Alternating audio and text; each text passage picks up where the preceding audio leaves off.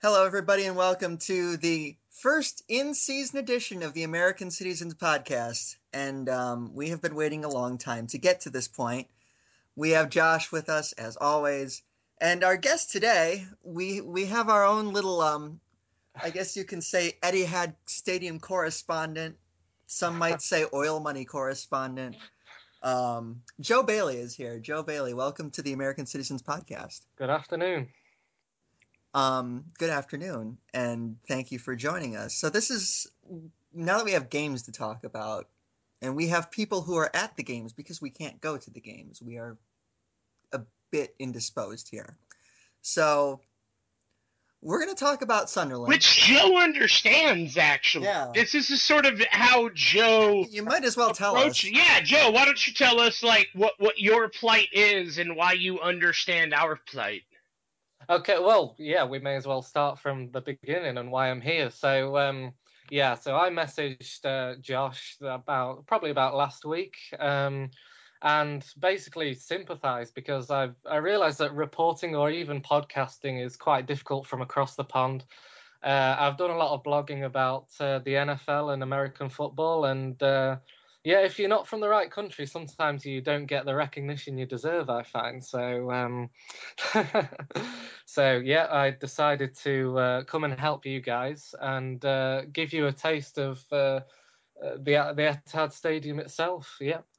and we appreciate that a lot because so well, let me just lead that into my first question because uh, before we get into the game i want to know wh- what the atmosphere was like in the stadium because there's been i get the sense a lot of excitement building for the season it's different it's you know pep is at the helm now and i get the sense that people are more excited about this season than they have been in recent years so i'm just curious what the atmosphere at the stadium was like yesterday Well, you're absolutely right. Um, I well, yeah, I was walking uh, towards the Etihad, and there's there's quite a large surrounding area of the Etihad Stadium now, as you've probably heard. There are bars, there are all sorts. The club shop was buzzing. I just felt like there was a real refreshed and rejuvenated feeling about everyone uh, going there to support the club yesterday, um, uh, and it was it was a stark contrast from uh, towards the end of last season and last season in general. Um, it was just filled with optimism. Um, people were turning up a lot earlier than they were last season. Uh, last season, people would turn up five, ten minutes before kickoff, um, which I mean, I, I don't blame them for doing because, um, I mean, towards the end of Pellegrini's reign, I've, I've got to admit it wasn't easy to watch sometimes, even the home games. But um, no, everyone got there early. There was a really, really good atmosphere, even for the uh, players warming up. And uh, I mean, just before kickoff, when Pep walked out, that I mean, that atmosphere was has been missing for a long while. I think. Yeah, I got this. I I've just gotten that sense, and I of course we do. We both follow a lot of City fans based in Manchester, so you get the impression from that as well. Just reading those tweets that Yeah. Um, this is this is different. It's new. It's exciting. So let's talk about the actual game. Um, obviously, I think it, we can all agree that it wasn't quite as easy as we might have liked it to be. But um, I I personally, and you can disagree with me if you want, but I was really encouraged because for all the for the score line and for everything and for the fact that um, we were pegged back late on and they really only had that chance and they had the save that Caballero had to make on Defoe. It never, even when it was 1 0, I'm not going to say it felt like a safe 1 0 because there is no such thing, but it didn't really feel, even though they did end up conceding, it never terribly felt like they were in that much danger. I was really encouraged by what I saw, and I, I, I would like to hear your thoughts as well on that. Um, yes, I, I, I had I ended up leaving with mixed feelings, but absolutely I was encouraged. Um, from a possessional standpoint, it was amazing, like nothing else I've seen really from City, uh, and that's saying something in the last few years. Um, we so in the first half because I rewatched it on television, um, we must have had about 83% of possession uh, at one stage. Um, 77% of possession, possibly by the full time whistle. Uh, I think it's in that region anyway.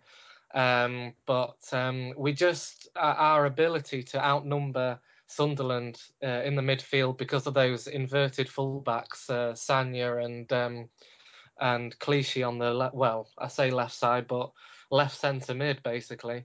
Um, was it was just uh, it was crazy really. It's crazy to see, and um, I, I, guess the only thing that I was concerned about was uh, the lack of chances created but I uh, kind of attributed that to a lack of tempo, which is sort of a sign of the start of the season, and we're not quite there fitness wise or tactically yet.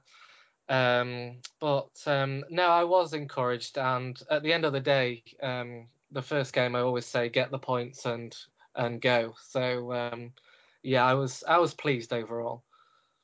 Yeah, and I think the attacking fluency is something that will, you know, it, and I think you could see the impacts. I think again we can all agree that the preseason preparation did not quite go exactly as Pep would have liked it to go between the canceled game in China and the fact that they you mean the St. Johnstone's game? Yeah, and they ended up having to play rip roaring competition. St. Johnstone behind closed doors, and I, I, I do I think that that will come, but I do think and I think they're also not used to playing at a high tempo. If we're being honest, that's something that they're still going to have to readjust to because under Pellegrini, the attacking buildup was often far too slow and ponderous. Yeah, very true. Yeah. Yeah, I, I, think it'll be a case of adapting. It's important to get the points early on. So when we do eventually hit the ground running, uh, when we're all 100%, we have that foundation of points to um, to fall back on and uh, to work off.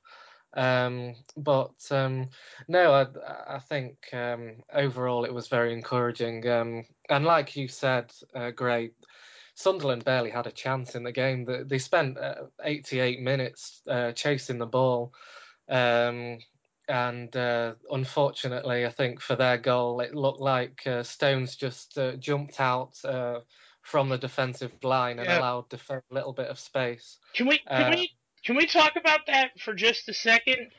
Because I, I, saw a lot of people slating Kolarov for that, and I'm like, were we watching the same play? Because Kolarov had nothing to do with that.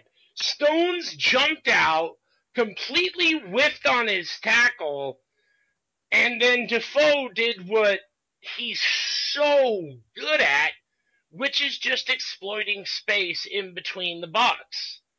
Uh, I, what, I mean, what is it? Jermaine Defoe, I believe, has scored in 16 different Premier League seasons now. That's incredible. He he is he's timeless as a person. um, he I I dreaded uh, his name being on the uh, the uh, team sheet, and there it was, and I knew straight away that. Uh, he would get a chance um, because he always does, and he's always so good at burying them. But um, I mean, we I am ready to criticise Stones for that goal, but other than that, it was the perfect debut for him. Um, I thought he barely put a foot wrong other than that. So um, I won't be too harsh on the lad really because he was he was very good and looked just what we needed on that right side. And it's a good job really because we don't have that many other people right now. Yeah, no, I, I, I definitely don't want to, you know, slate stones for that.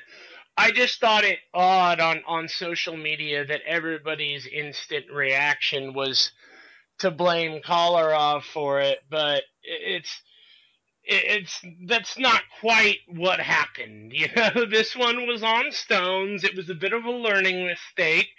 Um, but at the same time, I think you hit the nail on the head there, Joe. When you look at the performance that Stones put in, I don't much think you could have asked for anything better. I truly don't. I mean, on, on less than a week of training. Yeah, yeah, he came in on less than a week of training. He jumped right in there, and for all intents and purposes, he pretty much ran the show like Vinny. He, absolutely, yeah. He seemed to control the game from the back. It wasn't just a defensive performance, it was control from the back. And the same goes for Kolarov, really. It seems like it was just the way Pep wanted to play from the back uh, passing it through the midfield, and um, he barely he barely put a foot wrong on the ball. Um, and for, for a lad that's bound to be very very nervous with the price tag, with being only 22 years old, with the an expectant home crowd, he he really shone, I think, and it, that that's probably the most encouraging part. One of the most encouraging parts of watching yesterday. Let's let's talk about uh, Kolarov because uh, anyone who has listened to this podcast knows that I think that both of us felt that he should have been shoved out the door first chance anyone got. I actually tweeted from our account at one point during preseason that if he plays even 30 seconds of the season, it would be 30 seconds too many for my liking. And then he, again, not even, we didn't even consider in the realm of possibility that Kolarov at center back would actually be a thing that transitioned to the, uh, the, the season itself. We thought it was a preseason thing covering for, you know, whatever, and that it would immediately be scrapped once the competitive game started. We were wrong about a lot of things. So I think we should talk about Kolarov and the fact that he more than did his job on Saturday. Uh, yeah, yeah. Um, I, I, can't argue with what you're saying there. Um, going back to what you initially said there, um, at the end of the last season, uh, I was one of thousands of people that were ready to say goodbye to Kolarov. Um, him, Nasri Yaya Toure, uh, Wilfried Bony as well. Uh, it seemed like the whole fan base was in unison in saying to Pep, get them out of the club. Um, they've done their time at City. You know, they were, go- they were great a couple of years ago. They've been at this club too long, but here we are um, after a, a, very, very confident performance from Kolarov. And um, it's that's Pep for you, I guess. I don't have another conclusion uh, other than saying that, that only Pep, I guess. yeah, Josh, I know that you tweeted during the game. Who is this guy? Yeah, in in in all caps at that. I mean, there there comes a point where well, let's just call it what it is. There comes a point where I have to wonder if Pep didn't get his degree instead of from La Masia from Hogwarts. Um, the the the dude is a sorcerer. I I not you know we didn't even consider Kolarov as being part of an actual center back pairing. I don't think we even considered the possibility of Kolarov even being in the team. No, yesterday. and he went and got himself a man of the match. And there was one point in that game where Kolarov noticed that there was acres of space that he could exploit and he took the pass from Caballero and and then proceeded I thought he was going to pull off a Carvajal in in in in the uh, uh, I'm drawing a blank on what that damn cup game is. I know what oh. you mean. Yeah, uh, the, super, the, the Super yeah, Cup. Yeah, the Super Cup. You know, uh, it reminded me. He scored a goal like that a couple years ago at Swansea from the left back position. It reminded me of that, but we never really see it. No, if he just he just sort of authoritatively charged forward, uh, was shucking people off like he was Yaya Toure. There was a bit of Marshawn Lynch beast mode in there once he got to about midfield. And, uh, yeah, I, I, I thought he was to bury it. Like, it's one thing to take these guys to move them around to assign them new positions. It's an entirely different thing to take a man that most people were ready to send out the door and turn him into a man of the match in the very first performance of, of the new season. Playing a relatively foreign position to him, Kolarov did and and this just sounds like vinegar coming out of my mouth because of all the things I'd said in the past. Kolarov did enough to make me say, all right, I can see why Pep would want to keep him. If he thinks he can improve upon this, it's hard for me to argue with keeping him. But Joe, uh, you you brought up something in there that I want to toss back to you, and Grey, you can chime in on this. If, you know, like you said, there were a number of people at the club that everybody couldn't wait to see out the door. Uh, can we spend a moment to praise Wilfried Bony's tweet from what like a basically barren apartment with him just standing there alone saying, Great three points, lads. And it was like, I didn't know whether to feel sorry for him or. I, I do feel a bit yeah, I do feel a bit for him because I mean I don't think that it has been on kind of a lack of effort. Um, it he was it was a big move to a big club, and obviously he was always going to take that opportunity. It just it hasn't worked out. I think the what we've all yeah. agreed is that he is basically a square peg in a round hole, and that's you know it's not entirely his fault. Absolutely, I think um, of that group of players I mentioned about five minutes ago, who uh, sort of the the fan base seemed to not really want at the club anymore. I think um, him and Mangala are ones that I kind of feel sorry for because, like you said, Grey, it's not for a lack of effort. It's uh, it's because they've been thrown into a club that plays a very different style to what they're used to, and also it's just a, a matter of not being good enough, really. Um, whereas you look at Nasri and Yaya Toure, and of course they're good enough. They've proved that three, four years ago. Uh, yet um, Nasri comes back overweight uh, Yaya Toure is Yaya Toure with his lack of effort, and um, it's it's two two very different situations, I think. And uh, I did, Josh, I did really appreciate that tweet. Um, it was very amusing, but um, I think it was just his deadpan face as well that that made me laugh. But uh, I did feel for him a little bit, yeah. I, I don't yeah. know how you couldn't feel for him just a little, but at the same time, it's one of those situations where it's like, well, dude, you know, you put one or two of those balls into the net and we aren't here. You know, you're a striker. Your yeah. job was to strike and you didn't do your job. Um, it, it, but I mean, these people are human, and that's the part that that I I at least like to emphasize is that they are human, and Bony did. You know, the fact that he got so much time out of the gate at least says something to me about what Guardiola thought of his effort. I, I, I do believe that because uh, Pep had a very similar problem with Mandzukic when he arrived at Bayern Munich. Um, I, I think Mandzukic was very much square peg in a round hole at Bayern Munich. Maybe not so much uh, uh, under uh, previous regimes, but not necessarily with what Pep wanted to do. But the one thing that Pep couldn't praise Mandzukic enough for, and and there was even a section in the book where he pointed out to the players, like, look, man he may not be able to do everything that I ask him to do. He's like, but all I ever ask is that you guys go out there and give it your effort. And this man, this man right here, he is a player. He comes every day to work to work. And and I think that there's something to be said for that. And guys like Mangala, guys like Bony, and, and, and, and all the time that they were there and all the stick that they took – you never saw these guys step a foot out of line for the club or crap on the club.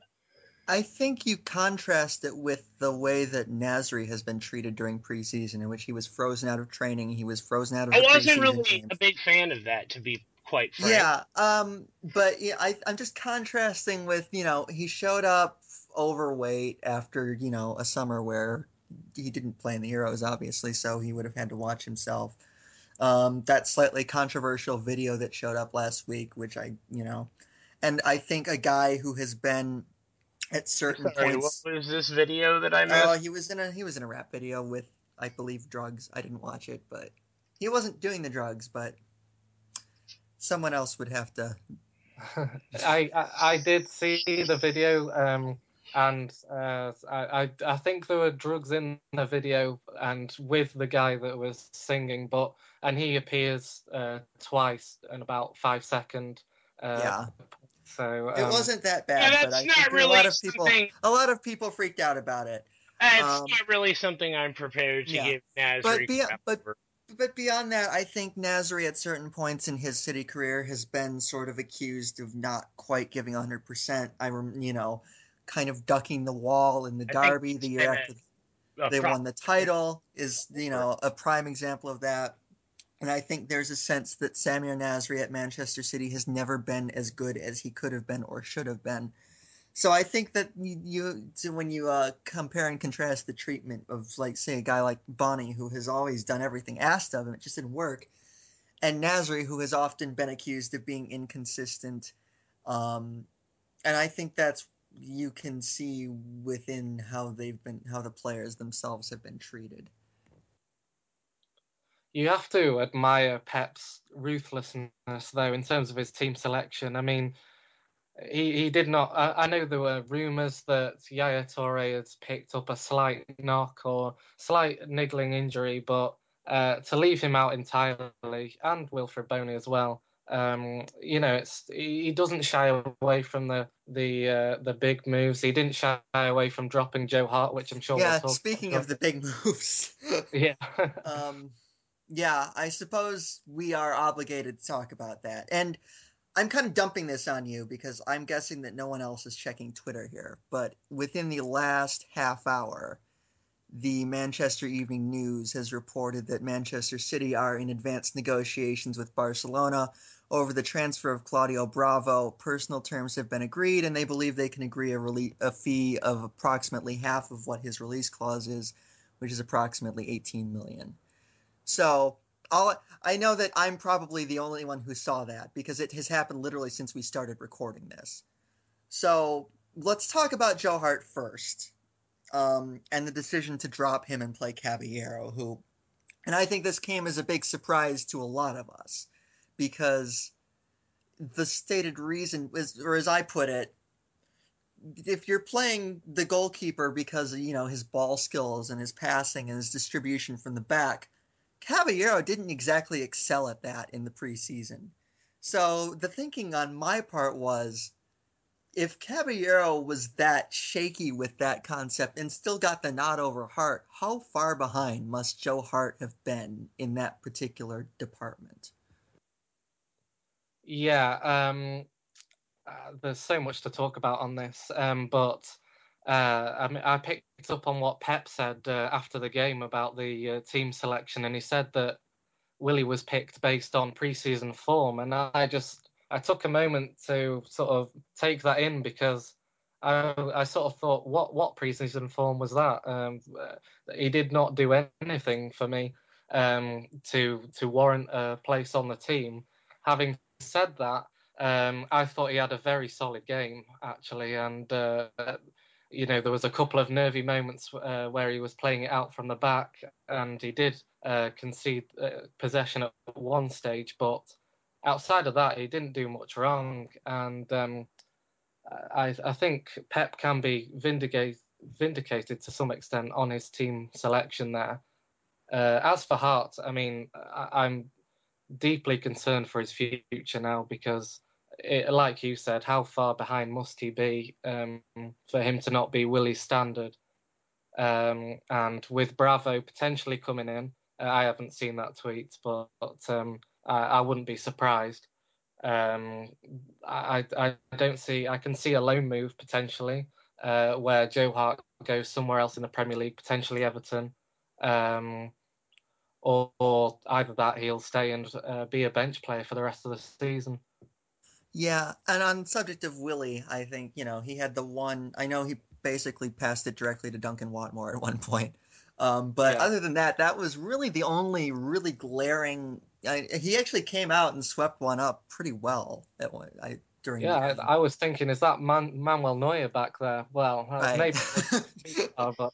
um, um, Josh, I mean, and the thing before I turn this over to you, Josh, on the Joe Hart Willie Caballero situation is, um, we have to keep homegrown quotas in in in play here too, and I'm not sure that they can actually afford to replace an English player with another foreign player. So that makes me wonder, you know, if this Bravo report is true. And the Manchester Evening News is generally one of the more because this is coming directly from them. And so, um, you know, I just is this going to be a situation where we have um, Joe Hart sort of in and out all season or what? I don't know what's going to happen. But Josh, I'll turn this right over to you. Um, what do we make of this? Because I think that we had agreed before this, before the season started, that Hart would get his chance, but he wasn't in Guardiola's long term plans. Now, you know, you have to really consider the possibility he's not in the short term plans either.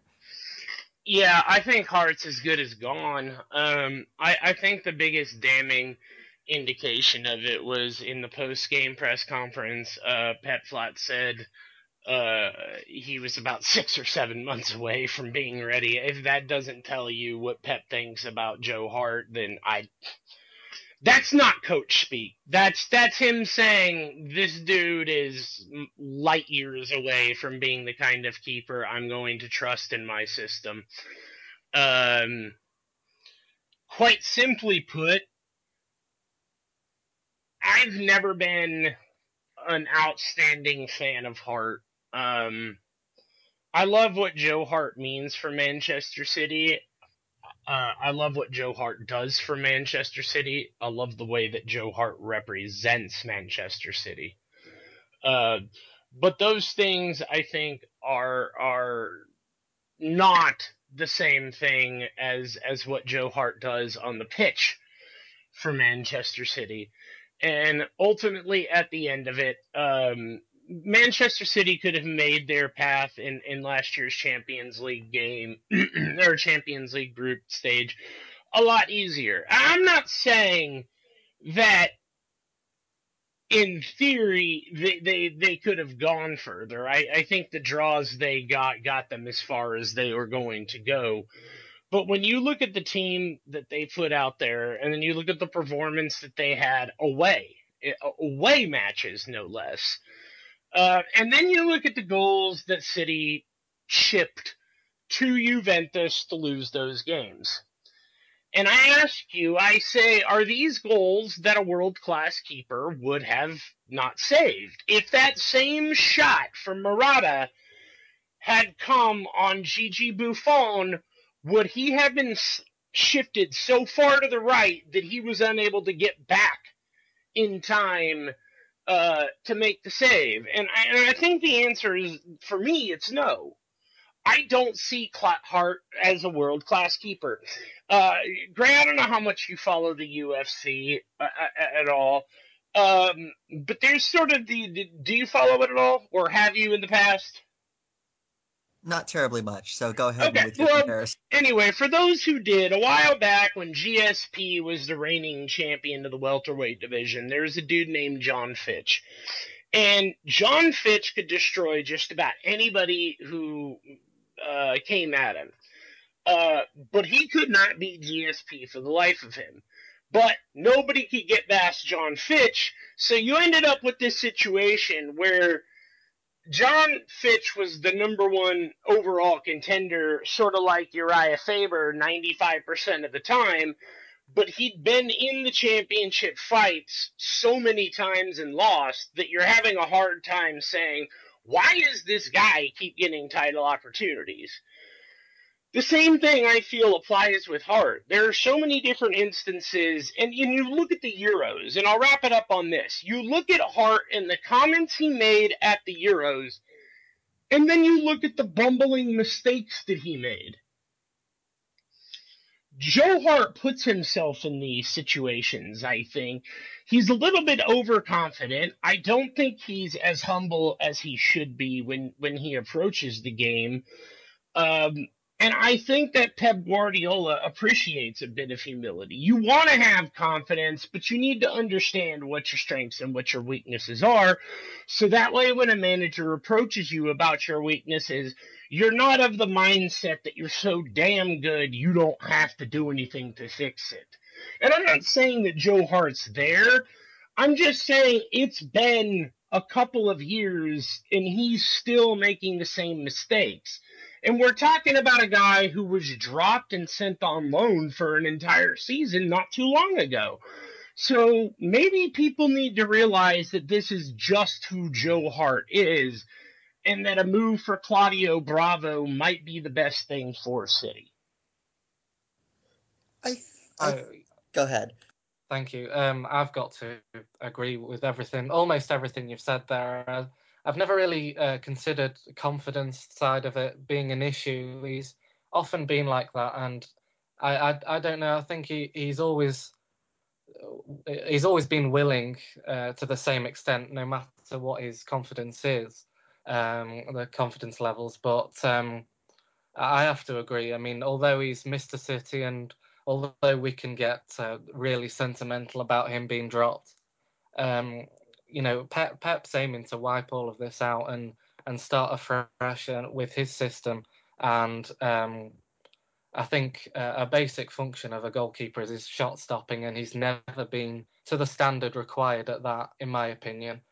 Um, especially from a reasonable distance. Uh, he's been fine when it's been close difference and uh, close. Thank distance. you, Joe. You are the only other person. God, thank you I have been saying this for two and a half years, and I have been wanting to hear somebody else say that. Up close, this guy can, can stonewall Lionel Messi and Cristiano Ronaldo. If it's five meters outside the box, my grandmother could put it past him, and I don't understand it because not a lot of those shots are world class, unbeatable shots from guys like Neymar. These are dudes who literally stop, turn, and just rip, and then it goes in.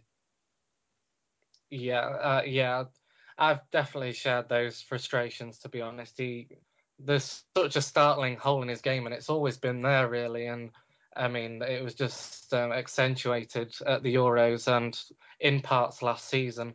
Um, and and even in the, that pre-season game uh, against uh, who was it? Uh, Arsenal, of course. Um, he, he only had 45 minutes, and that was enough for me to to say, you know, let's move on from here. Let's let's go to the Pep Guardiola era where we're not focusing on the sentimental side. We're just going to push on, and we're going to create a better team than we ever have done. I think that we knew that there was going to be at some point, you know, a decision that would be in a certain sense unpopular that Guardiola would have to make, and we weren't sure, you know, what it would be, who it would be, but it was some inevitably, you know, he's going to, to chop guys who are part of the furniture, so to speak. Um, and I obviously he's not here to be sentimental. He is here to win everything that he can, and more importantly to him, um, instill a style of football at the club that he wants and I think it is becoming, and I think it has become blindingly clear to Guardiola that Joe Hart both is not the keeper who will, and in Guardiola's system, the keeper is so important because um, you need to have a keeper who's good with his feet, who can sweep up, who can distribute well. And long before Guardiola was coming to Manchester City, Hart's distribution was listed as a flaw in his game.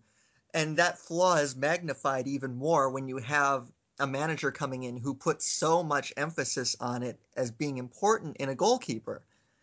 So I think that it took Pep not too terribly long to discover not only that Guardiola is, or uh, excuse me, Hart is not good enough to play that way currently, but that he has serious doubts that he will ever be able to be good enough to play that way.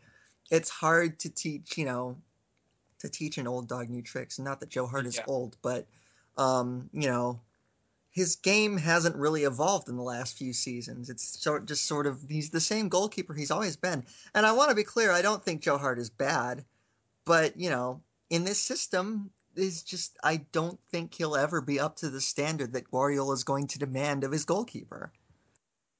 Definitely. Um, I, I mean, uh, as you were saying that, I mean, I think we can all agree that he's definitely a good goalkeeper. He's definitely better than average, and he's certainly in that top half of keepers in the Premier League. Um, but um, uh, my mind's just cast back to the amount of times last season, the season before, whenever really, um, he's got ran to take the goal kick and it's gone straight out of play, uh, despite it being a- aimed at uh, one of the wingers. And um, yeah, I think it's. I think even with long ball distribution, never mind the short ball that Pep Guardiola wants, uh, there's a massive flaw in his game there. And uh, yeah, I, like you said, um, I, I, doubt he'll be able to learn the Pep way. So it is what it is. And I think it will come as a disappointment to a lot of people. But, you know, like we've all said, Guardiola's not here to be sentimental. Now that we've exhausted the goalkeeper option, um, with with it looks it does look like, and this start the Bravo story is starting to spread itself around a bit. Um, Torre is another. It's also worth noting too, ahead. and I don't know. Look, I I don't know who he is. Maybe Joe, you you could explain. I followed him since I first became a part of Manchester City Twitty, the F bloke. Uh, the guy's followed by I don't know, like he's followed by like Tony Evans, so on and so forth. I'm going to guess that this guy at one point used to work in the media and no longer does. Uh, but but he oftentimes will tweet things out, things that I'm used to in the recruiting world that I can pick up on are hints from somebody who is in the know. And hmm. he's been subtly tweeting that, that City are making progress with Alexis Sanchez as well how on earth City plan to accommodate all of those players in the attacking. Look, what do you guys? I'll just put it simple. What do you guys think about the possibility of Alexis Sanchez joining if that were to happen? I don't think there's any chance. I, uh, I have to. I'm skeptical, like you, Grey. There, um, uh, mainly because it's a serious position of strength. I mean, assuming let's assume both circumstances that he plays out on the left as he has done many times for Arsenal. Um, we've just signed Nolito who can play there. Uh, Sterling, who we've yet to talk about, um, for me was a possible man of the match from yesterday, and he played on the left and the right. And then we've got Sane coming in. Um, it, it, it seems it doesn't seem to make much sense to me, especially given the price that will possibly be involved in it. And then if we can assume that he plays maybe more centrally, um, I mean, we've already got Aguero, we've got Silva and uh, Kevin De Bruyne who can play the number 10, uh, Kelechi. Uh, we we are so stacked in the forward areas uh, that a, a high price for Sanchez makes zero sense for me.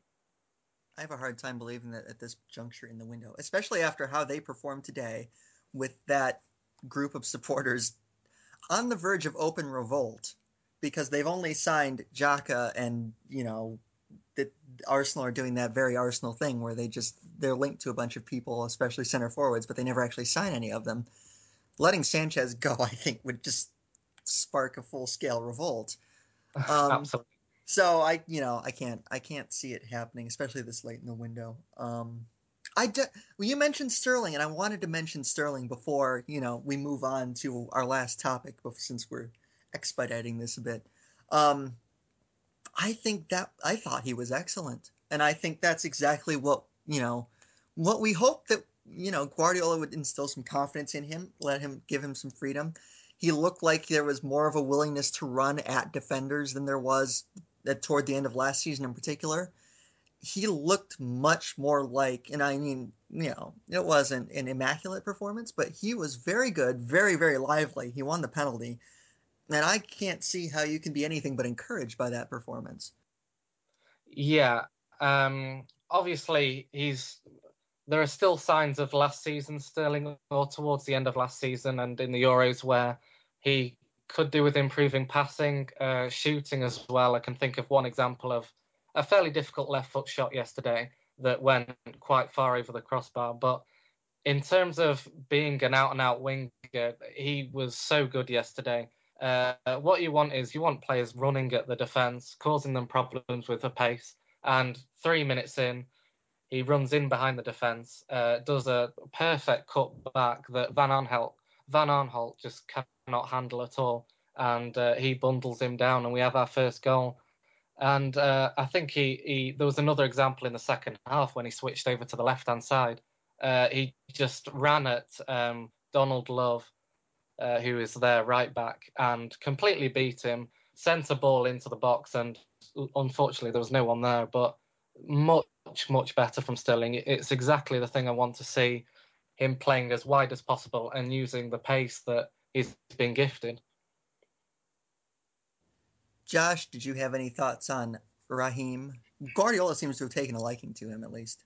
I thought. Yeah, I, I, I think that this is exact. We, we, we spent so much time talking about what Guardiola can do with wingers that I won't belabor the point on it at all. I just think you're starting to see a bit of what Guardiola does for the confidence of young players and the what and why and how of Kingsley Coman's, uh, Douglas Costa's, etc., becoming world class talents uh, at a young age. W- whatever Guardiola needs to do to get through to these young men, young men, he has mastered that and it is not an easy skill.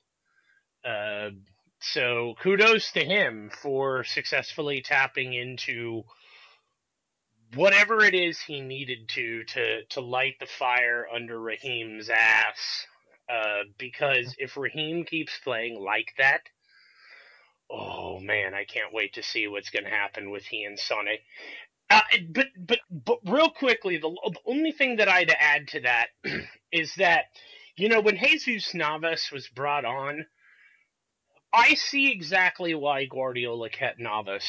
There were so many times when Navas, and I think I pointed one out on Twitter, Grey. I can't remember if you can remember which one it was, but there was one play where Navas instinctively went and made a, a tactical cover that prevented a, a, a counterattack by uh, by Sunderland, and it just sort of showed why Guardiola wanted to keep him in the team, even though maybe there had been some issues. And then you look at Navas's cross and it reminded me of a line from uh, deep in uh, the er, er in the the the Pep Confidential where Guardiola talked about across that deep in the box is almost half a goal, and it mm-hmm. was.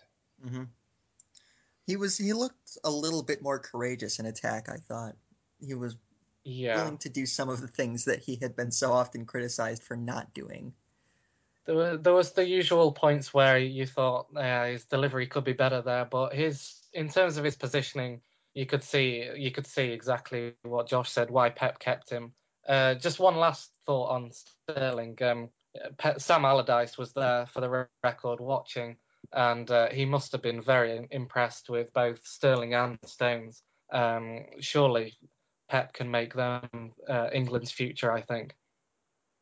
Yeah, you would think so. Um, real quick, Yaya Toure didn't even make the uh, match day squad. I know that is.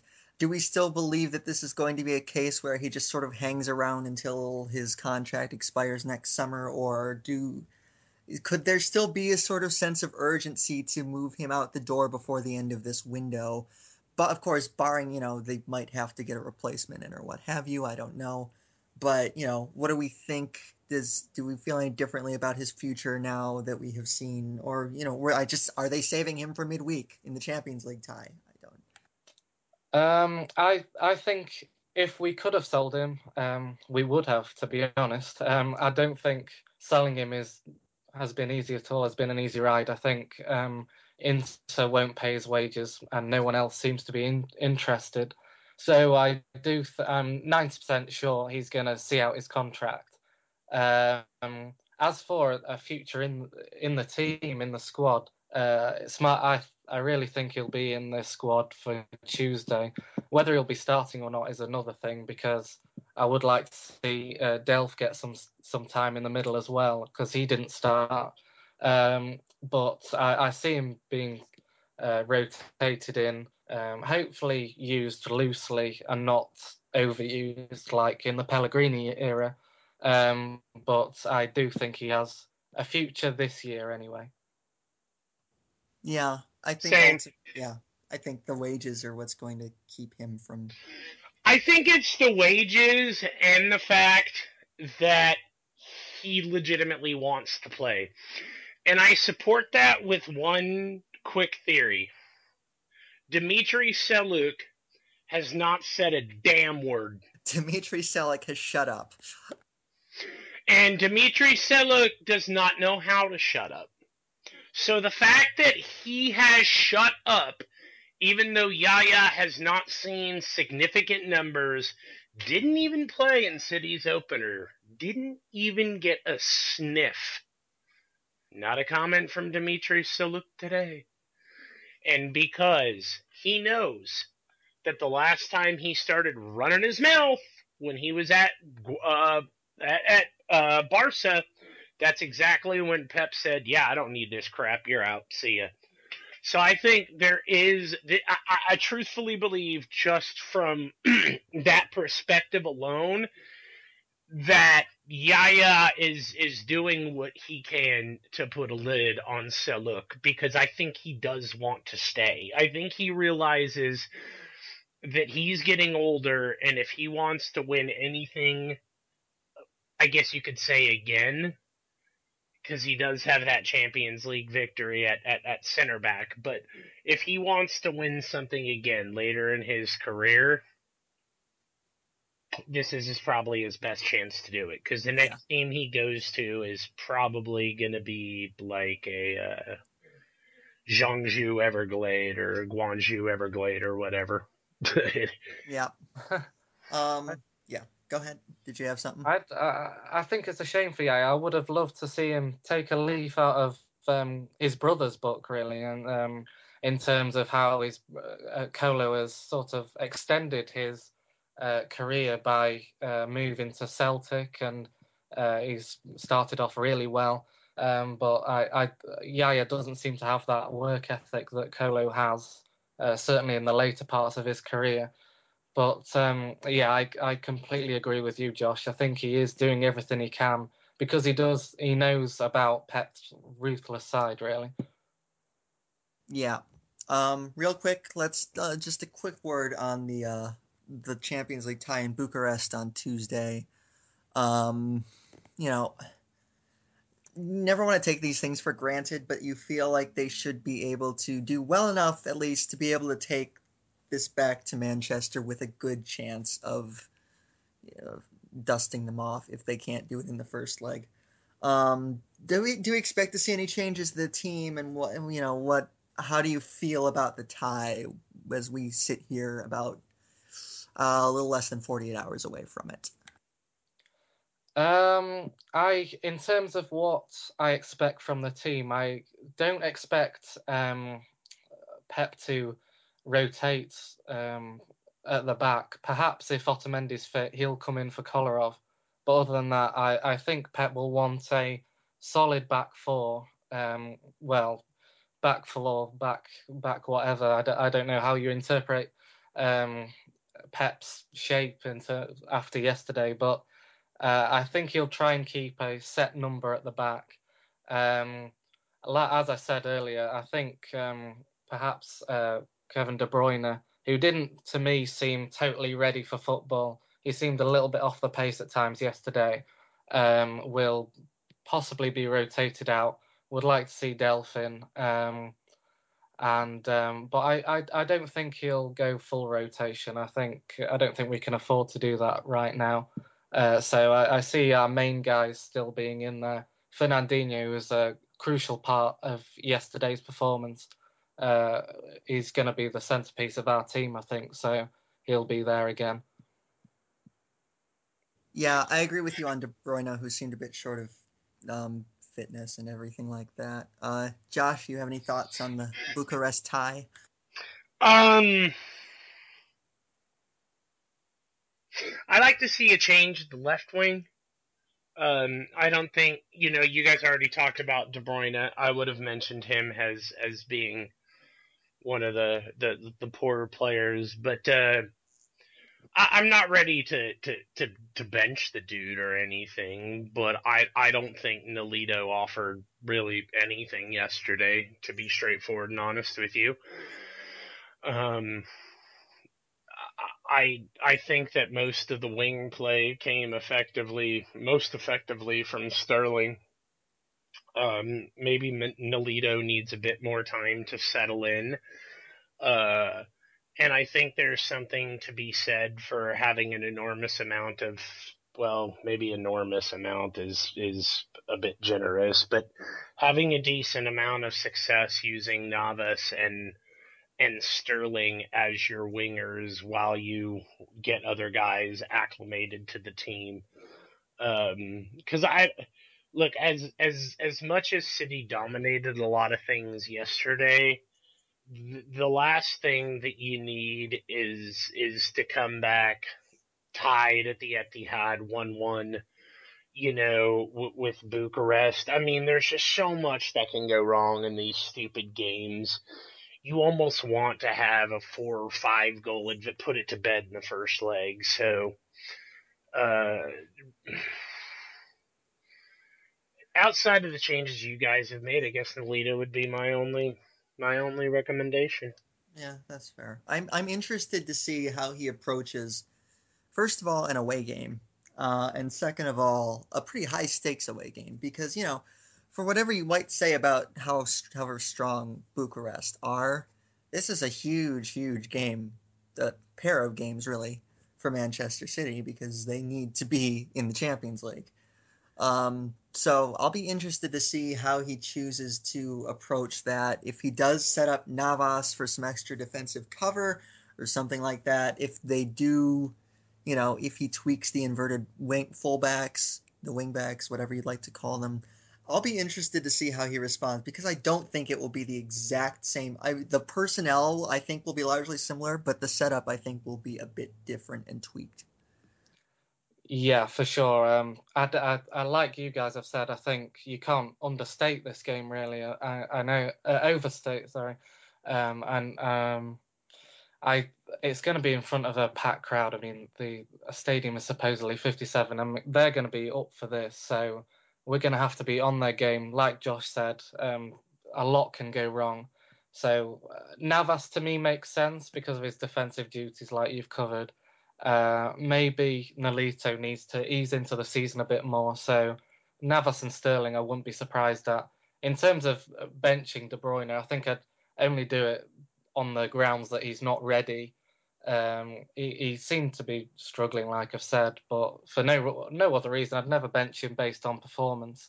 Uh, I would, I, you know, he only, he only needs to create like that one moment for to make his place in the team worthwhile. So even if you know, I think you you leave him out if he's just completely not fit to play. Maybe bring him on as a late substitute or something like that. But otherwise, I would keep him in there. Um, so I guess that concludes the first portion of our podcast. Joe, your insight has been invaluable, and we'd like to thank you, and we look forward to oh, having you on again. Thank you very much. Thank you, thank you. I, I really want to be on here again. Uh, it's uh, it's been thoroughly enjoyable. Well, you will be, so that's that's good news. um, so we'll keep checking in with you over the course of the season as you keep attending games, and you can tell us what you think and how things are going in Manchester, and we really appreciate that insight. Perfect. Sounds good to me. And and Joe, I uh, I can't thank you enough again for reaching out to us. Like you said on our phone call yesterday, we do need a line directly to the Etihad. Um, we do need that uh, that connection to, to what's going on across the pond and uh, clearly you, you have got your tactics down pat, so that solves that problem. Uh, instead of just having a fan come on and talk, I mean, it always helps when when when your guest can talk tactics. Um, so I, I really honestly do look forward to to checking in with you consistently throughout the year. Uh, and and especially for things like the derby and before we let you go, I want to let fans know some of what we talked to. Uh, I talked to Joe about that he'll be doing for us. Uh, he wasn't able to do it this time because of an iPhone. I believe that he said, "Picture the most smashed iPhone that you can," and that's about the the, the get of what I'm working with here. Um, and, but as the season rolls on and he gets his new iPhone, he promises to bring us not just information uh, uh, from the Etihad, but sights and sounds as well that we will be incorporating into the podcast. So when we do have moments like Manchester City, uh, you know, like there were so many last year, you know, uh, coming from behind to, to win the group and things like that. Those types of moments our our man will be there for, and and we'll be able to be able to bring some of those to you. And I'm really flipping excited about that because that's the coolest part of any YouTube video. Will be my pleasure, uh, guys. Um, I'm looking forward to it as well. Um, yeah, it's it's been really fun actually to uh, talk about the atmosphere and things like that. And uh, hopefully, I remain as optimistic uh, as we all do um, throughout the season. Joe, real quick, tell us where we can find you on social media if anyone wants to do that. So um, on Twitter, my uh, Twitter handle is uh, J all lower caps J W Bailey B A I L E Y one, um, and uh, I don't have that many followers, so I'd appreciate a follow. You get uh, Manchester City insight from Manchester, so uh, who wouldn't want that? Who wouldn't? we, we, we do. So thanks again, Joe. We will talk to you definitely at some point in the future, and we really appreciate your time today. All right. Thank you, guys. Thank you. Hey, everybody, this is Grey from American Cityzens. How would you like to get all of your favorite NBA teams' merchandise delivered straight to your doorstep? Check out fanessentials.net. All you do is pick your favorite sports team, and every month you get your team's gear shipped right to your door. They find the sports gear so you don't have to. Each fan box comes packed full with some amazing gear. It makes a great gift idea for any sports fan. Prices start at just $34.99. Visit fanessentials.net and use promo code CITYZENS16, C I T Y Z E N S 16, at checkout for 30% off your first month. Visit fanessentials.net to get all the essentials you need. U.S. listeners only.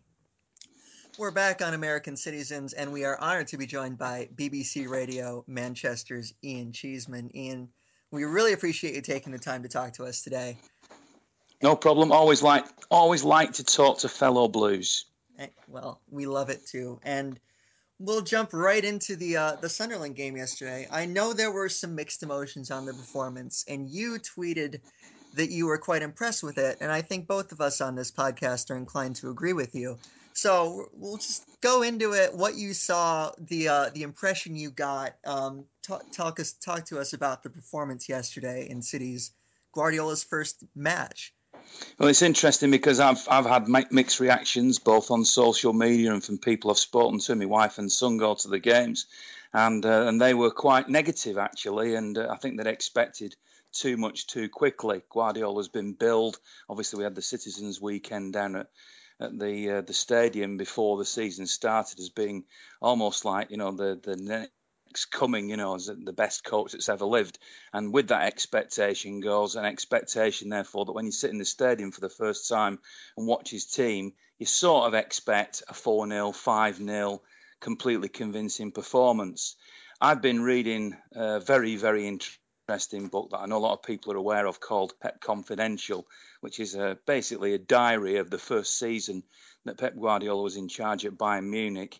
And that coupled with, I suppose, my general football knowledge anyway, I didn't certainly didn't go to the Etihad expecting it to be a thumping rollover of David Moyes' Sunderland. I expected it though to be interesting, and it didn't fail to live up to that. I sit next to Paul Lake at home games, the former Manchester City player, and both of us were loving the game. There was a 25 minute spell in the first half in particular, which was really fascinating. And it was when the team were completely clued in, it felt to me, to what Pep's philosophy was and all the tactics. Now, it's new to all the players, so they're going to have to uh, get used to it. And the danger is that when a little bit of fatigue comes in, or the other team do something slightly different, you lose focus because it's so new to you, and you end up going back to the old habits. And I felt that happened a little bit, but there was certainly a spell in that game that I was sort of thinking, "Wow, this is just what I was hoping for," and I can see what the future is. And I was really, really enjoying it. In the end, City squeaked home, I know, and got the victory and not not the most convincing way in many people's eyes. But for me personally, and, and people will accuse me of being a sycophant, I always try to call it as it is. If I call it as it is and I'm being negative, people say I'm negative. if I call it as it is and it's brilliant, they call me a sycophant. You can't win doing the, the, this sort of job. I tried to just be honest and call it as I see. And I thought I really enjoyed yesterday's game and I really thought that there was a lot of positive to take out of it.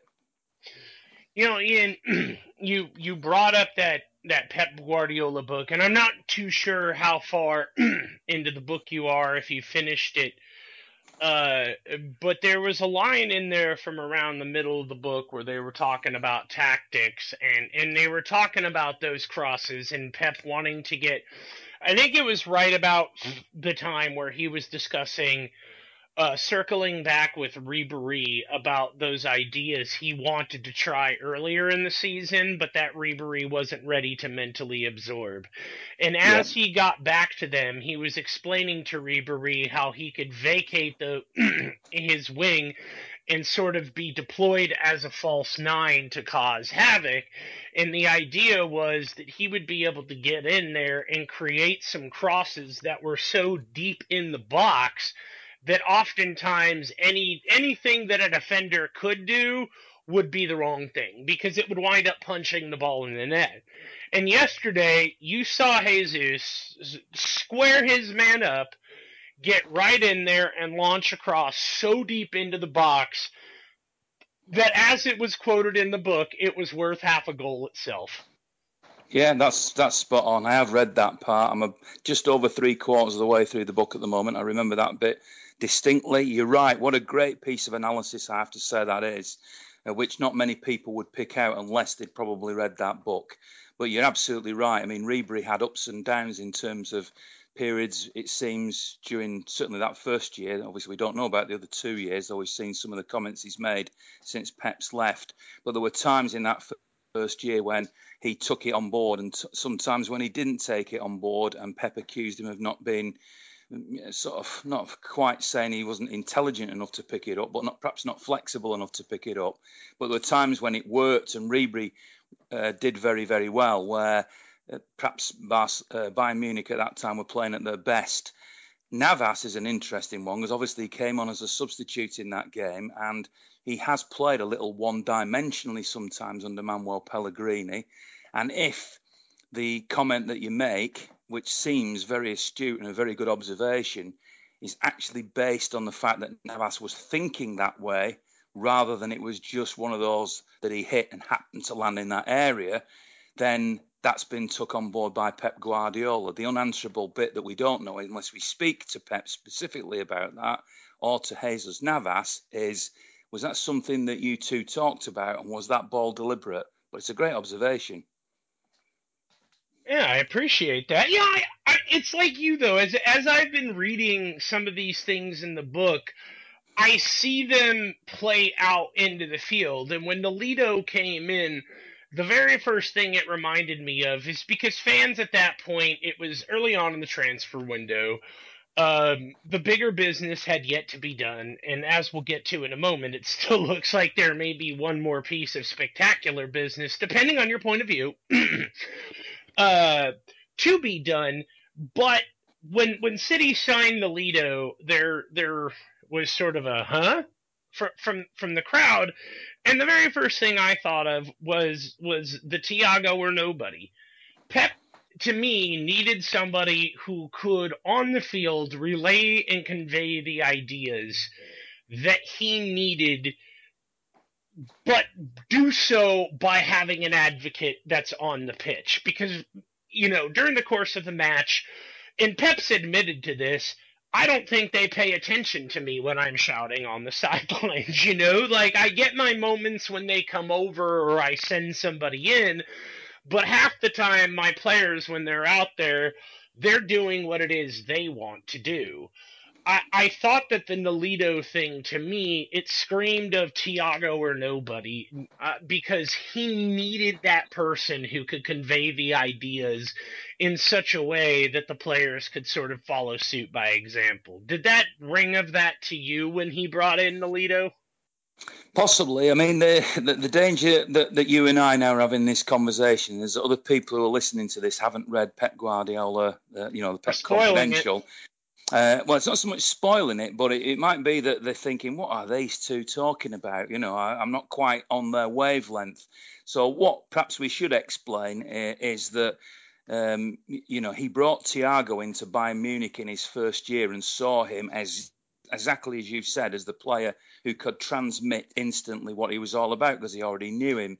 However, there is one interesting little twist in this, of course. Thiago got injured in that first season, and Philipp Lahm, almost you could argue by accident at one stage, got moved into the key role, the pivot role as he calls it, that the role that sets the tempo, uh, directs the play, almost you could say a quarterback in American terms in football, in English football. Um, uh, so yes, Thiago, he wanted to be that player early on, but he, he actually found somebody who could do it just as well that he wasn't part of his previous experiences. And maybe at City, that player, the early indications are, might be Fernandinho. Yeah, I can I can definitely see that. Um, given the role that he was playing yesterday, it was sort of a deep three, especially with the way the, the the fullbacks were moving all over the place but he seemed to be the at the heart of everything that City were creating from deep. Um, I I wanted to ask um, because it, it's been pretty much the number one talking point, other than the game itself, in the last 24 hours or so, is the goalkeeping situation.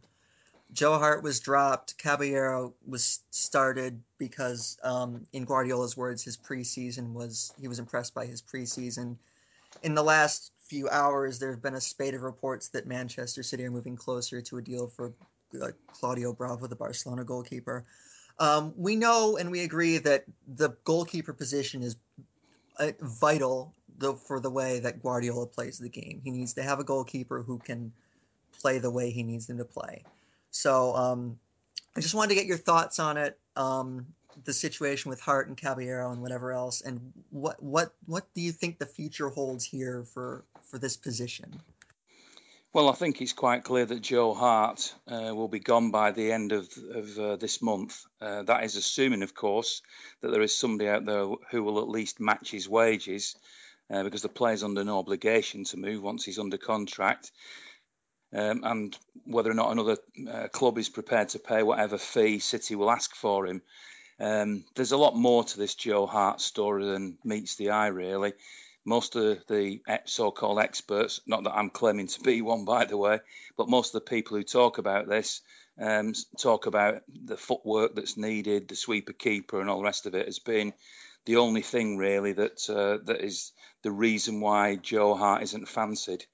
Um, I don't want to reveal any sources or or break any confidences, but I've been hearing for you know quite a while that um, that Joe Hart, it, it, you know, Pep Pep doesn't really fancy him as a as a person, um, and, and, maybe he's been there quite a long time. Joe Hart, he was there at the time when you, you might remember right back to the cup final that uh, City lost to Wigan, that. Um, that there'd been, you know, uh, Costel had been the keeper all the way through that cup competition, and then right at the last minute there was a change of plan, and I, I mean, I heard rumours uh, that you know there was a, a, little bit of a delegation of players that went and saw the manager and said, "Well, we know you're going to get sacked. We want Joe Hart in goal." Now, how influential Joe Hart was in that, I don't know, but City ended up losing that game, and clearly the atmosphere wasn't right at that particular time. And there is a little bit of a thought from some people that uh, maybe player power had got a little bit too big and if, and this is a big if, Pep has come in as a new broom and detected something wrong like that in the dressing room, then that may be just as much an issue as the sweeper keeper issue for Joe Hart. Now, last season, a lot of City fans were saying to me on Blue Tuesday and the things that I do that uh, they didn't think that Joe Hart was very good to his left hand side. He was weaker on his left hand side. And although I was actually bizarrely in Florida on holiday when the Euros were on and didn't watch the England games, clearly the, the feedback from those was that uh, Joe Hart didn't particularly have a good Euros. And he came on for the second half of the friendly against Arsenal, the only pre season friendly he made, appearance he made, and kicked one straight into touch immediately and then I thought was at fault for one of the, the Arsenal goals. And I turned to the person I was with at the time and said, if there was any, ever going to be any question mark against Joe Hart, if the rumours I'm hearing about him going are, are true, then uh, that won't have helped his cause at all. And I also heard that when Joe was told on Friday that he wasn't playing, that I'll be a diplomatic here and, and not say too much, but he wasn't best pleased and showed that, which I don't think would have gone well down with Pep either. So it's looking like I think the the, the target Pep wanted was Ter Stegen. I think Claudio Bravo, the other Barcelona goalkeeper who City have been linked with all summer, the the slightly older one, of course, uh, but the, but also a cheaper one is the one that it looks as if is going to be the one that replaces Joe Hart. You know, it's funny that you mentioned that because prior to you coming on, we were talking with our Etihad correspondent, a season ticket holder out there, and I brought up some of Hart's comments at the Euros, which I'm sure you saw flying around on, on City Twitter. Uh, the, the the the ones where he he was sort of saying like, oh, you know, we're clearly the best and we'll get through, and then you know Joe Hart makes some some big mistakes that ultimately denied England the possibility of of you know doing better than they should. It sort of felt in a way like karma. And I've noticed that about Joe Hart. There's been times where I've heard some of his post game comments and and as a guy who covers you know American football at kind of like you, you do I've been in the locker rooms I've I've been around the players, you hear things and you see the reactions if you're paying attention subtly. If you're looking at the people around you when they say these things, oftentimes you can catch kind of like a twerk of the face or, or some side eye when people say these things. And I notice that Joe Hart tends to do it a lot. Open mouth, insert foot. Now, we all agree that and, and I know I think you've said this on, on your show many, many times. In order to be the best in the world, you have to have an ego. You have to. There's, there's just no way to get that good with having a certain amount of ego. You see it in Ronaldo, you see it in Messi, you see you definitely see it in Michael Jordan. Lord knows he's probably got enough ego for everybody. But um there comes a time where if you're not performing at that level and you have the ego, it becomes a bit of a put off. Now, I don't want to put you, like you said, in a foul of any sources or a foul of any club rules or things like that. But is this because you mentioned that, that that Pep doesn't maybe fancy Joe Hart as a person? Do you think that there's a component of all of these comments that have been said over the years, the stuff coming out of the Euros, that as Pep comes into this, he's been keen to it? And whatever it is that we don't know that's happened in the dressing room prior, has it all added up to the point where it's just best for everybody to move on? Is that really where we we've landed? I guess is my question. It might be. Um, that sounds like a very vague answer, but I'm trying to be honest here because I don't see Joe Hart day in, day out. I don't know what the relationship's like. I don't even know that really the truth of what is going on behind. I only can have an instinct and hear, you know, thing, things that tell me, and that's how we all base our opinions. Joe Hart's never done me any harm.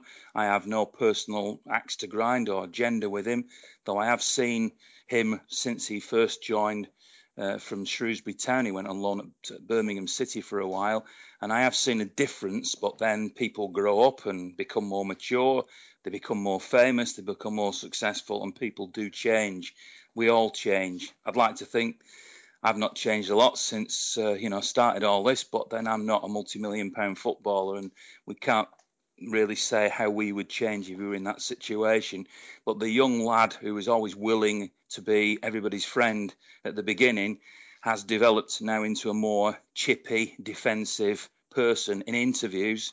Obviously, I've interviewed him on many occasions, and I, I have to say, if I'm being really honest, that he's not somebody that I generally look forward to interviewing him because the most innocent of comments can be challenged and, and not back when you think, well, I didn't say that and I didn't mean to say that, but you've sort of turned it round because you seem as if you, you know, you the, the word is chippy, just become chippy.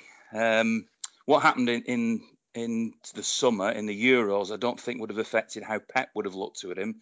But don't forget that Txiki Begiristain and Ferran Soriano, and to a certain extent Manuel Pellegrini, will have all been in the loop that knowing that Pep was coming, and so therefore there have been eyes and ears in the dressing room at Manchester City for two or three years, and Pep will not have walked in in on July the first when technically he started as a complete new boy who was getting to know everybody he's known everybody, he's watched videos, and he's heard everything that's gone on from his trusted friends and sources all the time. So he will already have had some feedback about every single one of his players, including Joe Hart. So if it is a personality thing, and we can't be sure that that's it, it may just simply be down to the sweeper keeper thing.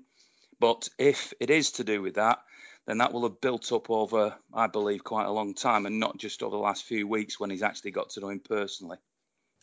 Yeah, I, I, that's absolutely true. And obviously, Guardiola has been very close with the Manchester City hierarchy for years, so this is not a foreign environment to him. Um, before we let you go, um, I think wanted... I just want to add one last thing on that. I, I, I, think that this what comes down to, and I often tell my readers this when I write up pieces. You're gonna hear rumors in the press, and and you're gonna hear things eventually down the line stated by Hart, and and probably some of his teammates will spout back. So we'll hear some of it down the line. What you need to do is take 50% of it from both sides and then you probably have the truth somewhere in the middle. Do not listen to everything both sides are saying and assume that it is true. The truth I find is almost always in the middle and we're probably never going to know the full extent of what happens but you could probably... the only thing I the only thing I disagree with you're right to listen to both sides in any argument like that but in life if you hear both perspectives, it doesn't mean that once you've heard both perspectives, a you have a true view, or that uh, it's the meet the meeting is somewhere in the middle. It might be that it skews one way or the other depending on what you've heard. But you you know, generally speaking, you're right, and that's why I'm. Eh, despite you know the role that I have, I'm quite cautious because I think I don't want to be unfair to people, and I don't want to, you know, to to. I hear a lot of journalists and a lot of fans who you know, spout on as if they know everything, mm. um, and and and so there is a sort. You can almost argue a slight chance that you sound weak as an interviewee, like I am in this situation, because I don't claim to know everything. Um, so I think that's very unfair to talk as if you do know everything when you don't. I, I don't know Joe. I, I, don't spend time with him. I don't spend time with Pep Guardiola. None of us do in the media. So anybody that claims to know the real ins and outs of this are making it up to sound, make themselves sound important. So please don't take it that way. The things that I've said, I, am oh, I suppose I'm, these are suppose are me doing exactly what you're talking about, which is trying to hear both sides as much as you can do of that argument and trying to find the path through it that seems the most likely, which is all, all you do with rumours as well, transfer rumours. Because mm-hmm. people say, are they going to sign this person? They're going to sign that person. And I think well, nobody is going to ring me up from City and tell me who they're going to sign, but you can actually do sort of jigsaw journalism, as I call it, by working out that if five or six separate sources have told you the same type of rumour, that there's probably something in it. Whereas when it's just people flying a kite, another English expression that I hope you know, then you can hopefully see through that, and so you, it becomes a an educated guess about everything, even though it can't be certain. So, you know, I hope I, hope I don't sound like some sort of you know idiot saying oh, all this. No, no, no. Get what I'm saying. No, I totally agree with you. I think the heart of what I was trying to say is that we're never going to fully know what happened, and just because the Mirror reported this or the the Telegraph reported that, you can't jump on Twitter and assume that it's true. Uh, you are right though that that sometimes the truth isn't always in the middle. Sometimes the truth is is definitely on one side or the other. But I I think I was I was hedging my bets by saying Joe Hart has has done a lot for the club and 100% agree for for the best way for this situation to go down would be for people not to engage in any of the acrimony that inevitably follows a departure like this where people seem to be off put in some sense. Honor and respect what has been done for the club, but try your best to understand that as even even journalists or fans, we are just never going to know the full extent of what happened. Wise words, wise words. Couldn't agree more. Yeah. So before we let you go, I know you're off to Romania, and that's what we want to get your, your, thoughts on the uh, the game against Bucharest coming up on Tuesday. Um, it's hard to overstate the the importance of this actually coming this early in the season. Um, for for a club like Manchester City who need to be in the Champions League group stages, um, then that they need to get past this tie. Obviously, there are probably tougher teams that they could have been drawn against in this particular uh, playoff round. But you're looking at a club that have been in Europe recently, in both the, in the Europa League as well, I believe, um, and that they have you know, you're going to a pretty big home stadium in what will be a rollicking environment because they're not going to get a lot of teams like this coming in. So I'm expecting this to be a difficult tie. Um, what do you think? What do we know about um, Bucharest, and do we think there will be any sort of major changes in a game of this this this much importance to the club, in a away game in a hostile environment? Um, in terms of personnel and playing personnel, uh, the way I read what the manager said at the press conference, which I attended on Friday, because I asked a couple of questions that were quite pertinent to this, uh, asking about the fitness of Nicolas Otamendi, for example. And the way he answered that question was that he'd had a tendon problem and he wasn't quite right. And then we, of course, saw that he was named on the bench. My f- gut feeling is, but I maybe I, I, actually got 10 out of the 11. Um, I predicted the, the team yesterday, 10 out of the 11 uh, including, by the way, Caballero in, in goal, which a lot of people didn't notice. but um, nevertheless, I picked 10 out of 11. Now, I'm not claiming I can do that every week, but if you're putting me on the spot and asking me the question, uh, I think there might be a change with Otamendi if now he is fit coming in for Alexander Kolarov at centre back. I think Pep's tactics will be a little bit more cautious uh, over in uh, Bucharest. Asked me a question about Bucharest, and I can't give you an honest answer. Um, I haven't yet uh, looked at the opposition. When I get to Bucharest tomorrow and we go to the press conference and I pick up the press pack and I've got a little bit of time, as much as I can, I'll try and look at the opposition and try and figure out how they'll play and see what the names are that I recognise that I know anything about. But uh, again, I don't want to send us that list when you do because we don't even know who's on their team. So but you'll be able to find it. You'll be able to find it on the UEFA website. So that's that's that's an easy thing to do. Um, so I, I, don't know what they're going to put forward. I know there's some quotes knocking around today from Steaua Bucharest saying we're going to give them hell or something to the effect of that. And you're right, in their own stadium, big crowd. I would imagine that. Um, thank goodness that City played the second leg at the Etihad because if they do slip up in that first leg and go a couple of goals behind, I think it's still recoverable. Whereas if they'd have done what they did to Sunderland and won 2 1 in a home leg and then had to go there, that would be a much more dangerous situation for them. Um, so I would imagine a very similar team, probably with Otamendi to start instead of Kolarov and a cautious approach by City to give themselves that extra week, another game against Stoke City next weekend, to get themselves sort of ready for that, that second leg. Because you're right, it is absolutely important. I've got to tell you this though. I'll tell you a couple of stories actually about about uh, Romania and um, what it will mean to me.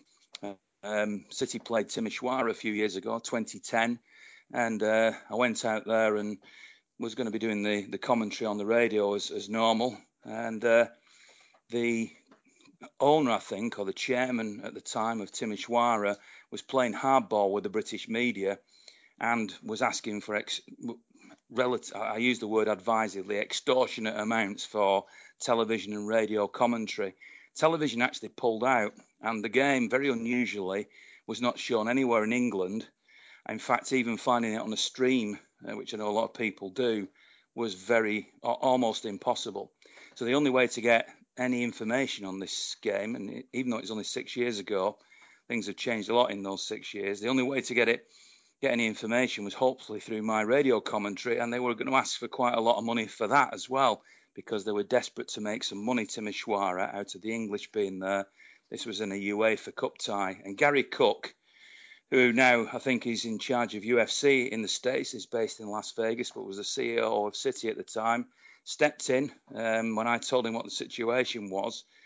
And I'm, I still to this day don't, day don't know whether it was him personally or the club who then stumped up the fee so that the commentary could still go out to City fans in Manchester at least uh, to follow the game. And uh, Fred Eyre, who often does the away commentaries with me, was my summariser that night and he had the uh, the challenge of actually summarising um, without pictures. He'll be doing summarising on Tuesday when I'm in Bucharest. He'll be sat in the studios at Media City in Salford, and he'll be watching a video feed of it. There might be a delay of two or three seconds, but he'll certainly be watching the pictures, so he can summarise on what he's seen. All right, him and me have to manage it in a way where. Uh, I can't get an instant response because he might not have actually seen the incident until four or five seconds after I've seen it but at least he can see it. In that case, in that night, um, he had to actually, we didn't sort of make too much of it, but he had to summarize the game just off my words, which might sound easy, but trust me, when you're not seeing the game, it means I've got to ask questions in a different way to my summarizer, and he's got to answer them in a different way so that we don't sound like wallies. And that's what happened uh, that day. In terms of this trip, back in the 1980s, um, a lad from Bucharest. At the time, uh, Bucharest and Romania were behind the Iron Curtain. Um, wrote to the Manchester City Supporters Club asking for pen, a pen friend, and I was one of three people who responded and became his pen friend. Uh, in 1991, he came over uh, with $11 in, his, $11 in his pocket and the clothes he was wearing. And I took him to a derby match. He met Peter Reid the city manager at the time, uh, Niall Quinn and Colin Bell and a few other people like that, and we've been friends ever since. Of course, the fortune, his personal fortunes have turned completely around since then. He's probably far more wealthy than I am now, um, and he's got a very good job and, and he's highly qualified, and he will be at the game. He's he's been over to Wembley Cup finals. I've got him tickets and all sorts of things, and he's wanted me to go and visit him in Bucharest for all these years, and I've never quite managed it. But um, tomorrow I'll be flying out and stopping with uh, with my friend Val for a, for a night uh, whilst I'm over there to cover the game. So for me, that's uh, that's quite a you know a story that relates back to the 1980s to to the present day. So I just thought I'd share those two stories with you. Perfect draw for you then, huh? Perfect. Yeah. Yeah. yeah. um, sounds like it doesn't get any better than that. I, I mean, the, my my only question about this game is uh, you you mentioned that you think that that Pep's going to play a little bit more conservative as tends to be the uh, the wiser approach when when you're in a knockout leg, especially one that could see you eliminated from the possibility of and especially stage. this early in his tenure yeah. when he's still trying to get people to play his way that that is probably even more important or at uh, least as important as the other factors Yeah, we we think the Europa League jokes are funny now, but get knocked out by Steaua Bucharest and the Europa League jokes that there won't there won't be enough uh, space on Twitter to hide. No. Uh, but uh, I guess what I want to know is is this: you you look at what Pep did with the team, and even though you think he'll be more conservative, I think there can be no qualms about the fact that and and this is due to things that managers focus on when they come in. The first thing they tend to do is shore up the defense. Then the second thing they tend to do is install the tactics. And then the attack is sort of what eventually comes last uh, because well you assume that the skill level of the players can sort of get some things done while you're taking care of the base priorities. The attack against sunderland was kind of blunted but if city can in a way dominate the game without taking too many risks, that means they're going to have to improve on the attacking end. Guessing as, as you The might. one, the one thing we don't know is is is wh- whether Bucharest are of the standard of Sunderland or or whatever. That's the big unknown factor because City could come back with a 3 0 win for all we know and put on a, an attacking masterclass because Pep's clever enough to change during a game, isn't he? We know that. So when he, if he sees that, or he- may already have done research on. Uh, in fact, I'd be frankly surprised if he hasn't already done research. So me and you might not know a lot about Steaua Bucharest, but you can bet he will. Usually, so it could be that if if we're per the book, he should already be on his way out there if he's sticking to his regiment because he usually arrives a day early and then goes through and does a walkthrough of his game plan the day before. Well, as far as I know, the the, the team are flying out. Well, I, I do know that the team are flying out tomorrow morning. Okay. So um, yeah, uh, that's when he'll get there. So I, I I I guess my my curious question would be this: What, if any, minor tweaks to to the attacking edge do you think City could make? Do you think maybe Nolito may be given a reprieve uh, in favor of Navas, who looked to and and of course there were several of the substitutions made that before Navas, but definitely I thought from an attacking edge, I, I thought we saw a different Navas and a different Sterling. Might Navas replace Nolito? And that's uh, the, Sterling uh, Navas thing is interesting because I personally, and I thought this last season as well, and uh, and certainly the evidence was there yesterday. Uh, I know there's a little bit more to it than just putting a player in a different position because it's it's also about coaching and motivation. But I thought Sterling looked and is far more dangerous, far more effective on the right. That's where Navas plays. Nolito is a left winger, so therefore. I don't want to see Sterling go back to the left, uh, which is what you would probably do to accommodate Navas.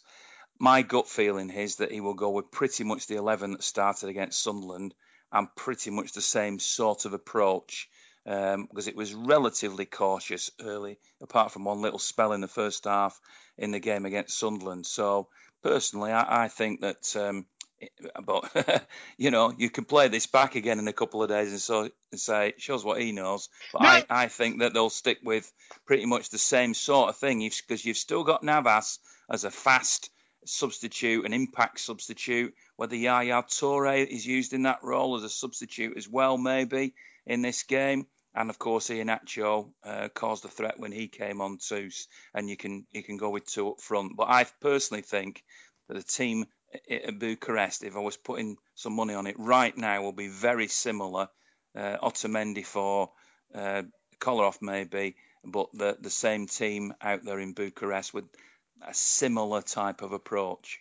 The only thing I, I kick it to Grey after this, uh, no, I, I am in 100% agreement with you. I actually said on the City Watch podcast, and, and Ason was very quizzical of me when, when I said it. I said almost verbatim, I do not think Sterling is a left winger. He is much more incisive from the right hand side. He seems to know what he's doing. He seems to feel more comfortable there. And I think that yesterday, while it is just a pathetic sample size that you could not use with any statistical sincerity, I think yesterday is a strong indication that you and a you and I may be on the right side of history on this argument, Ian, and that I fingers crossed. yeah. Well, um, Ian, thank you so much for taking the time. And by the way, we will not you know, well, if you if we play this back and find out that you were wrong, we can also play ourselves back last week when we didn't even consider the possibility of Kolarov as a center back in a competitive We game. shouldn't let him get out of here without asking him about that. Swear yeah, to God, really, really quickly because we don't we don't want to keep you long. But Kolarov, um, man of the match. What sorcery has did Pep get his degree from Hogwarts this summer? My man of the match yesterday would have been Fernandinho, actually, but I can understand why one or two people might have, have gone for Kolarov. Um, I think that was a case of, uh, in the absence, he obviously doesn't fancy Mangala. Um, Otamendi wasn't fit. We know that Kompany's, if he's going to come back, he's not going to come back until September. There may still be, who knows, another late bid for Bonucci or somebody of that ilk. Kolarov clearly um, you can tell from everything he's said ever since Pep was announced, wants to learn, wants to listen, and so therefore is malleable. And uh, so that's, I think, why he's got that shout. And you know what? Dare I say, I'm not saying, by the way, that Kolarov suddenly is a world beater, and I know there are a lot of people out there who, are not keen on him, but he probably looks better that as a centre back than he does as a left back when he, his positional sense seems to be weaker, but uh, as a centre back, it's a little bit more straightforward, generally speaking. Um, some might argue he was at fault for the Defoe goal yesterday, but nevertheless, I thought I thought he had a decent. There was one other incident in the first half where he was he was out of position, but overall, I didn't think he did bad at all yesterday, and I think that's. He, somebody asked me about it on Twitter, and I said, "Do you really think that Pep Guardiola thinks that Kolarov is the long-term solution?" There? No, He's just being pragmatic in the short term. Yeah, I think that was the conclusion that that we came to, but it still surprised us, and we were definitely impressed that he he more than held his own, really. Um, Ian, we really really appreciate the time, and um, if you'd like to tell us where we can find you, what you've got coming up, we know you're off to Romania to call the game for um, BBC Manchester, but tell us. I know you uh, Blue Tuesday. Feel free to tell us about that. Yeah, Blue Tuesday is obviously the, the show that I uh, present on BBC Radio Manchester every Tuesday between 6 and 7 UK time. You can actually listen to it live. People obviously have different time zones and different commitments by going to bbc.co.uk slash Radio Manchester and then follow the listen live link. But it's also downloadable as a podcast or available as a as a listen again. Generally speaking, every week I have a, a former player with me. It was Paul Dickov last week. David White, the former City winger, will be uh, in Manchester while I'm in Bucharest this week. A couple of City fans in the studio, and sometimes we, we also have another ex City player on. Uh, and, and, obviously, there are other things that we do. That's an hour long. And then I do commentary on every City game, home and away, um, on the City website. So on the Matchday Centre, and also, uh, but you wouldn't be able to listen to the commentaries uh, outside of the UK um, on on the BBC because they, there's a restriction on the commentaries uh, being put on the internet or whatever. Uh, but if you're in Manchester, of course, you'll be able to listen on, on the radio to the commentaries that we do as we well. We actually uh, can get you through, or, or there were uh, the ability to through the City app on the audio. Yeah. And yeah. I used to kill the audio on my television with our announcer. Thankfully, we don't have to put up with BT Sport. Like, I can't say enough about that. But uh, yeah, no, I usually kill the audio and, and, and play it with your commentary. Well, that's great to hear. Thank you, thank you, and and uh, that's that's what I love doing the most. So um, hopefully that comes across when when I'm doing commentaries. Absolutely. Well, we can't thank you enough for taking the time to talk to us. Over here in the states, and um, we look forward to hearing your commentary some more. Um, No, no problem. like- Anytime. Thank you. long season ahead for you. And Um, hopefully we can pick your brain again down the line. I'm sure you can. I'm sure you can. If you can find anything in there. ah, you've got plenty to offer, Ian. You've got plenty to offer. Um, as for us, we are on Twitter at America Cityzens, America Cityzens, and um, we are also on iTunes and Blog Talk Radio. So you're going to want to subscribe to us there. We'll be back probably after Champions League game with our reaction to that. Um, until next week, this has been American Cityzens on Blog Talk Radio.